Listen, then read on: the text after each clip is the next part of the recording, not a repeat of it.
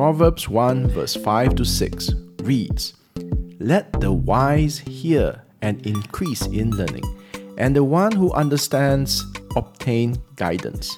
To understand a proverb and a saying, the words of the wise and their riddles. Hi, my name is Terence, and I'm your host for Reading and Readers, a podcast where I review Christian books for you. Today, I review Proverbs Wisdom That Works by Ray Ortlund. This volume is part of the Preaching the Word commentary series edited by R. Kent Hughes. 224 pages published by Crossway in March 2012. It is available for $24.99 via Amazon Kindle, or you can get it for free from Logos in October. That's right, you can get it for free from Logos Free Book of the Month.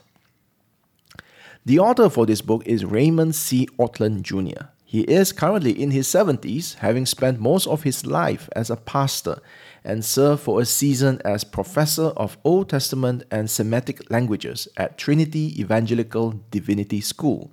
He has written several books, most recently, The Death of Porn Man of Integrity Building a World of Nobility, which I reviewed and recommended in episode 25. Writing must be in the Ortlund gene.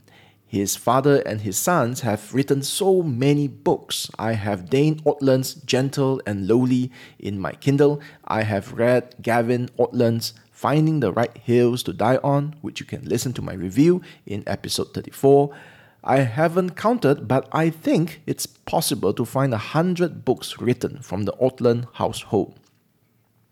But more noteworthy and praiseworthy than the amount of ink they have spilled is their faith. Ray Ortlund, who is in his 70s, is still going strong in the faith. He is a pastor to pastors. His parents have finished well, and his children are going strong as well. If only we could tap on what has worked so well in the Ortlund household, what wisdom can uh, Ray Ortlund share with us? And as we will see in today's episode, Ortlund would say, any wisdom he has is not his, but God's, and it is available to all, if only we would seek it. So let us seek it. Let us open today's book, Proverbs Wisdom That Works by Raymond Ortlund.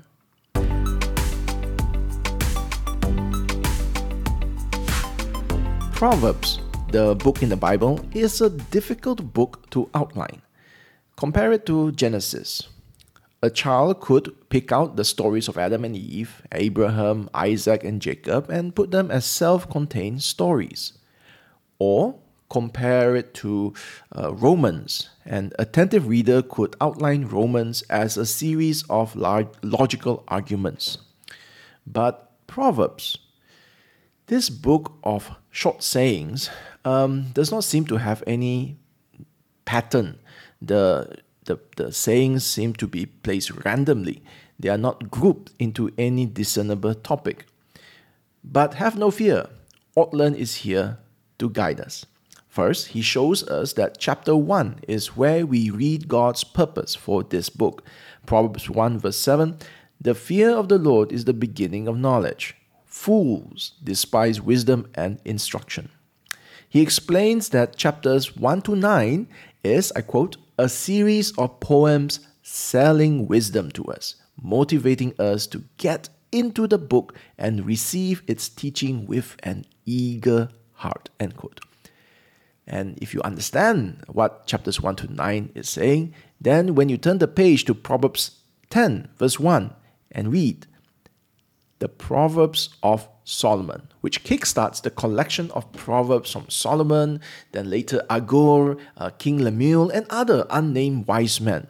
And all this culminates in Proverbs 31, the wisdom of a godly woman. In writing a commentary on Proverbs, there are two approaches. Ortlund could have commented chapter by chapter, verse by verse, or he could group the Proverbs into key themes and in his wisdom, Ortlund chose to do both. Ortlund's commentary has 21 chapters. The first 14 chapters is a slow and steady exposition of the first nine chapters of Proverbs. He dedicates three chapters on Proverbs 1, which is laying down the foundation for the rest of the book, and later he also dedicates three chapters on Proverbs 3, which is an integral part of the book. You may wonder why Ortlund takes so much time to unpack what may seem obvious. Of course, wisdom is important. Mm, but just look around you. Do you see more fools or wise sages in the world? Is the world suffering from an oversupply of wisdom? Wisdom calls out, but no one heeds her. After we understand what is wisdom, only then does Ortlund give us samples of what wisdom offers. He does this with seven topics in seven chapters. Chapter 15 is on the tongue.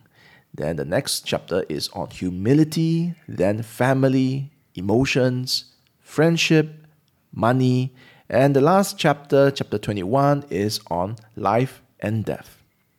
The book then ends with a scripture index, general index, and a helpful index of sermon illustrations. I have told you that this book is available for free from Logos and only in October, but I have not told you that I have in my hand right now a physical hard copy of this book. I bought this book 10 years ago when it first came out. So this is my second time finishing this book. Now, this is a rare opportunity for me to do a long term review of a book, especially one 10 years later. So, 10 years after the first reading, how has this book influenced me? To be honest, I don't remember much of it. I remember thinking that this was a good book and that it made a lot of sense. Now, that's not exactly a ringing endorsement of this book. Now, after finishing this book for the second time, uh, I have to say that this is a great book and it makes so much sense. you know how it is that you don't appreciate good advice until after you messed up? Wise people tell us, don't go into debt. And we only see the wisdom of it after we have gotten out of terrible debt. Then you look back and you write a post with the title 10 Things I Wish I Knew When I Was 20 Years Old. Well, 10 years ago, I was a young Christian and I didn't have as many decisions to make compared to now, and the children were still young and quote unquote easily manageable because diapers are much easier than discipline. And uh, at that time, I hadn't seen the dark underbelly of the church. I really shouldn't say that. My church is not a bad one. The people are indeed a blessing. It's just that as a young Christian, and uh, this is true for you as well, uh, if you're still young in the faith, I had to grow to understand that Christians are simultaneously saints and sinners. And I, and I confess here that I didn't and I don't always handle the interpersonal relationship problems well. Um, for my case, anger is an issue, one which I didn't fully appreciate was a problem in my heart then. So 10 years ago, 10 years ago, when I read Ortlund's chapter on emotions, specifically on anger, now let me read this for you. I quote Conquering a city is child's play compared with ruling the turbulent, demanding, upset world inside us. The one is only the battle of a day, the other is the conflict of a lifetime. End quote. Now, in those days, in those days long past, I read that and I nodded my head. Of course, this is true. Yes, sure, I agree with this 100%. Now, 10 years later, I read the same passage and I recognize this. I know this. I have lived through this. I mean, you have conflict within the family, in the workplace, in the church, and even oftentimes, even within with myself. So it's like how war veterans see war movies differently from the rest of us. They see the movie and they can tell us what is real and what is Hollywood. And they often uh, experience viscerally, they experience once again what it was like to be in the battlefield. And so, in a somewhat similar way, after I have lived life a little more, only 10 years, I have come to recognize folly and wisdom. Not the theoretical, uh, not the theoretical in the sense, you know, we, we agree that anger is not good and you should be more calm. Everybody knows that. but it's the having lived through those moments where we have experienced anger and I have tried to control. Sometimes I win, sometimes I lost. And so that is the hard reality of living life as a Christian. And I have grown, I mean, putting aside my own personal struggles with anger, I've also grown, sadly, to know others. I have known people who have wrecked their lives with alcohol, adultery, drugs, making very poor life decisions, which, if I had only one word to describe what they all had in common, it would be folly foolishness, a lack of wisdom. And may the good Lord protect me from the folly of my ways. Because these are people that I know, but it's just that 10 years ago we don't see uh, the effects of the poor decisions, and now we do. So, in terms of a long term review of this book, what is amazing is how little I cared for about what is uh, written here at that time, and it's not that I disagree. I like the book. I agreed with the book, but it did not resonate as much then as it does now. Again, uh, for those of you who enjoy reading, um, 10 things I wish I knew when I was 20 years old, or 30 years old, or 40 years old, you can not read those posts. You should, you might as well just read this book because it, it does offer a great amount of wisdom. Because another way to look at this book, the Ortlund commentary on, on Proverbs, is that it's the only self help, self improvement book that you ever need.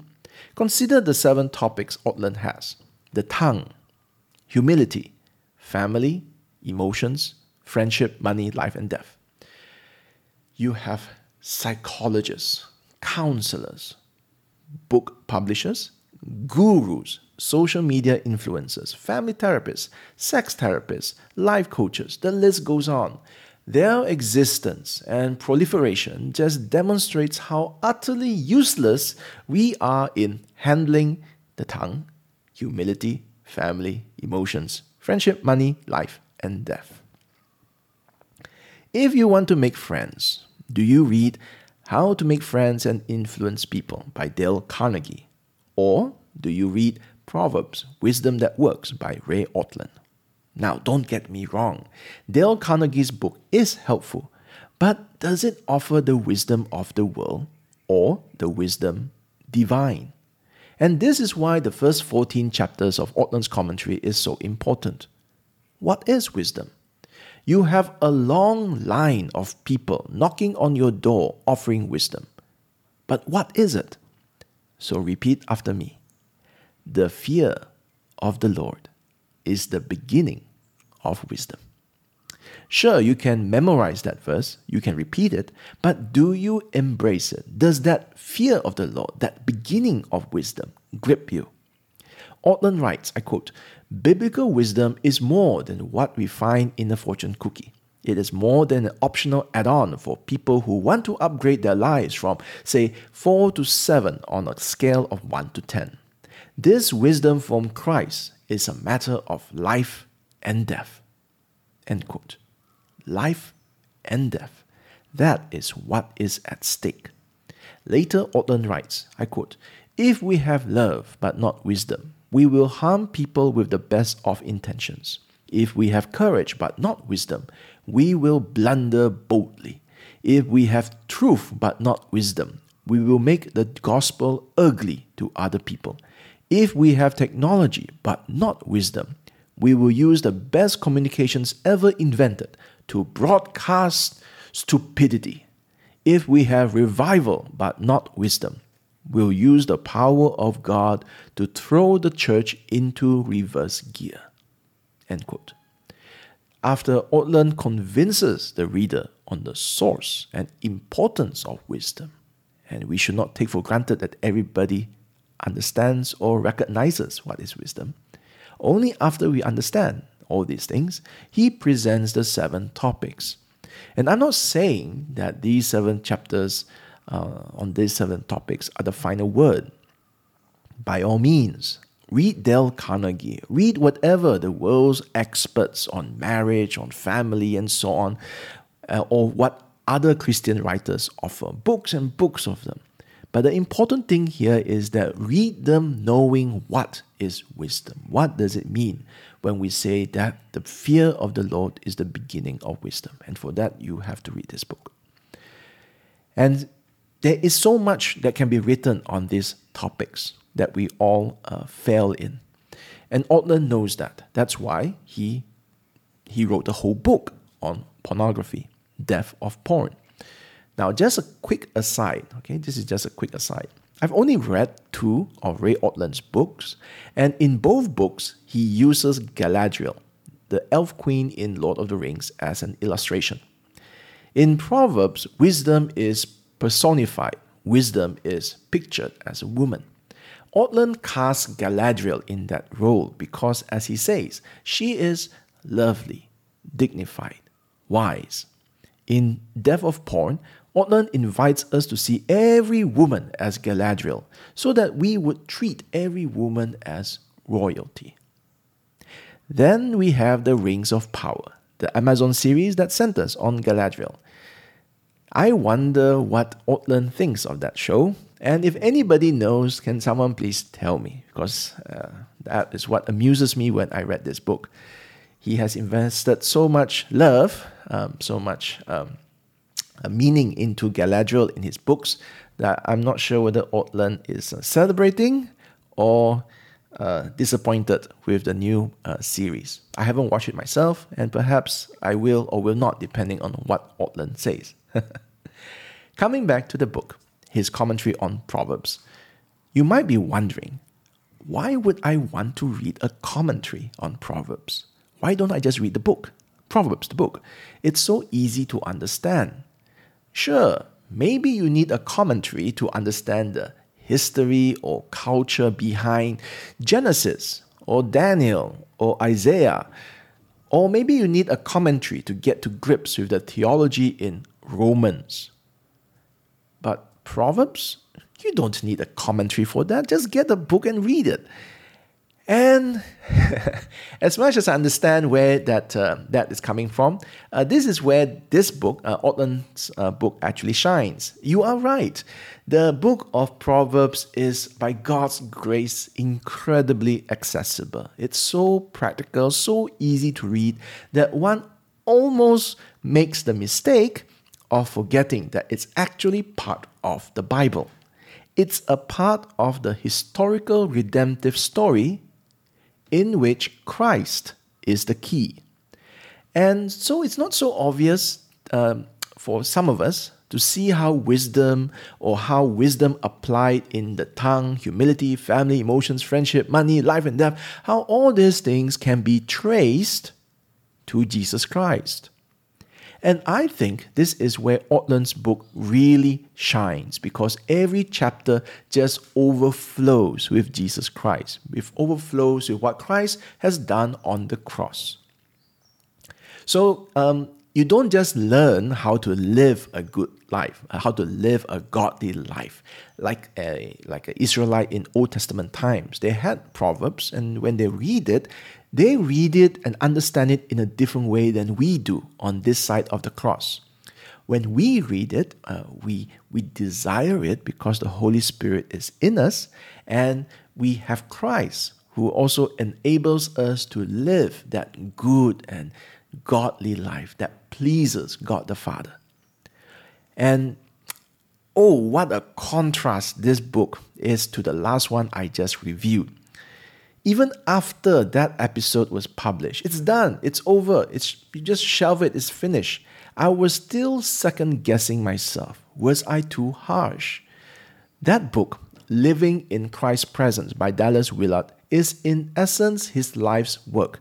And I dare suggested that there was a fatal flaw in this man's uh, work, a man who is much loved and appreciated by many Christians. But I was not the only one who saw it. And Even in that book, someone heard him define the gospel and asked, Why does your definition of the gospel not have forgiveness of sin in it? And I don't want, uh, dear listeners, to misunderstand.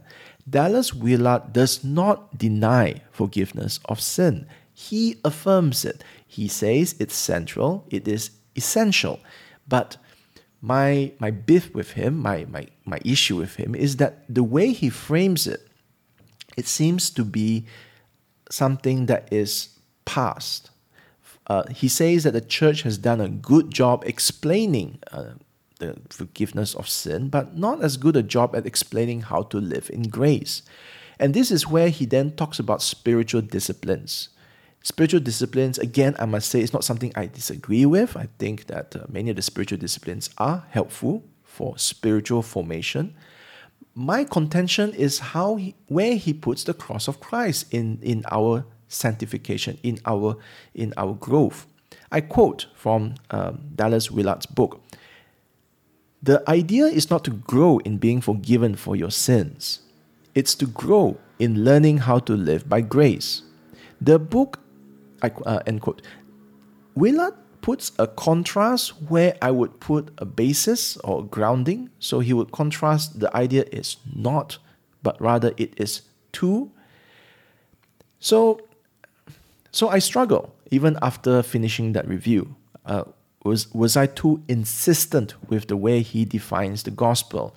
Does it really matter if the cross of Christ, which is there, it is there in uh, his theology, but it's not the it's not placed on the exact spot that I think it should be. Then I read Ray Ortlund. in chapter 14 of Ray Ortlund's book, um, he asks, I quote, Do you have a taste for sin, vulgarity, and folly? We all do. We all know what it is like to be stuck down there in that abyss of self where we cannot even choose Christ. What do we do then? How can we choose Him as the passion of our lives when we are passionate for lesser things, even wrong things? How can we jump out of a hole that has no bottom? There is only one way. We hear the gospel again. End quote. And that's that's so true. I don't think we can ever hear enough of the gospel. I think that the problem is we don't hear enough of it and we don't know how the gospel works in our lives. And we then desire to go beyond it to look for something that actually might help when we already have it. Um, let me just read more of Ortlund here.